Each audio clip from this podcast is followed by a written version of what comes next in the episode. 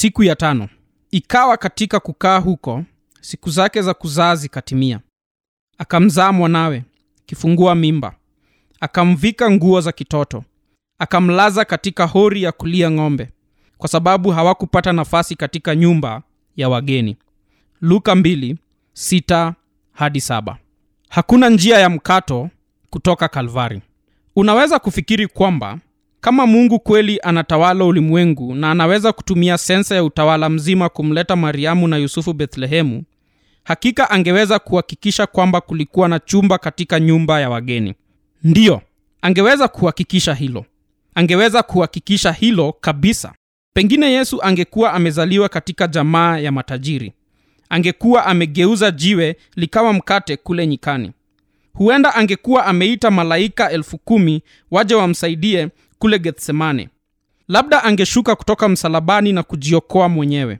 Swali si kile ambacho mungu angeweza kufanya bali kile ambacho alipenda kufanya. Mapenzi ya mungu yalikuwa ingawa kristo alikuwa tajiri lakini kwa ajili ya wanyonge alifanyika kuwa maskini. Ilani za hakuna nafasi katika hoteli zote kule bethlehemu zilikuwa kwa ajili yako. Kwa ajili yako alikuwa maskini. Wakorintho wa pili 89 mungu anatawala vitu vyote hata nafasi za hoteli na kuwako kwa vyumba vya kukodisha kwa ajili ya watoto wake. Njia ya kalvari inaanza na ilani ya hakuna nafasi kule bethlehemu na inaisha na kutemewa mate na kudhihakiwa pale msalabani yerusalemu. Na tusisahau kwamba yesu alisema mtu yeyote akitaka kunifuata na ajikane mwenyewe ajitwike msalaba wake kila siku anifuate.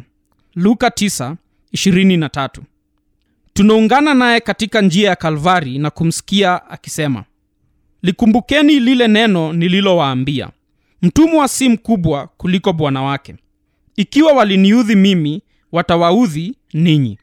Yohana 15:20 kwa yule anayemuita kwa hamu nitakufuata kokote utakakokwenda yesu anamjibu.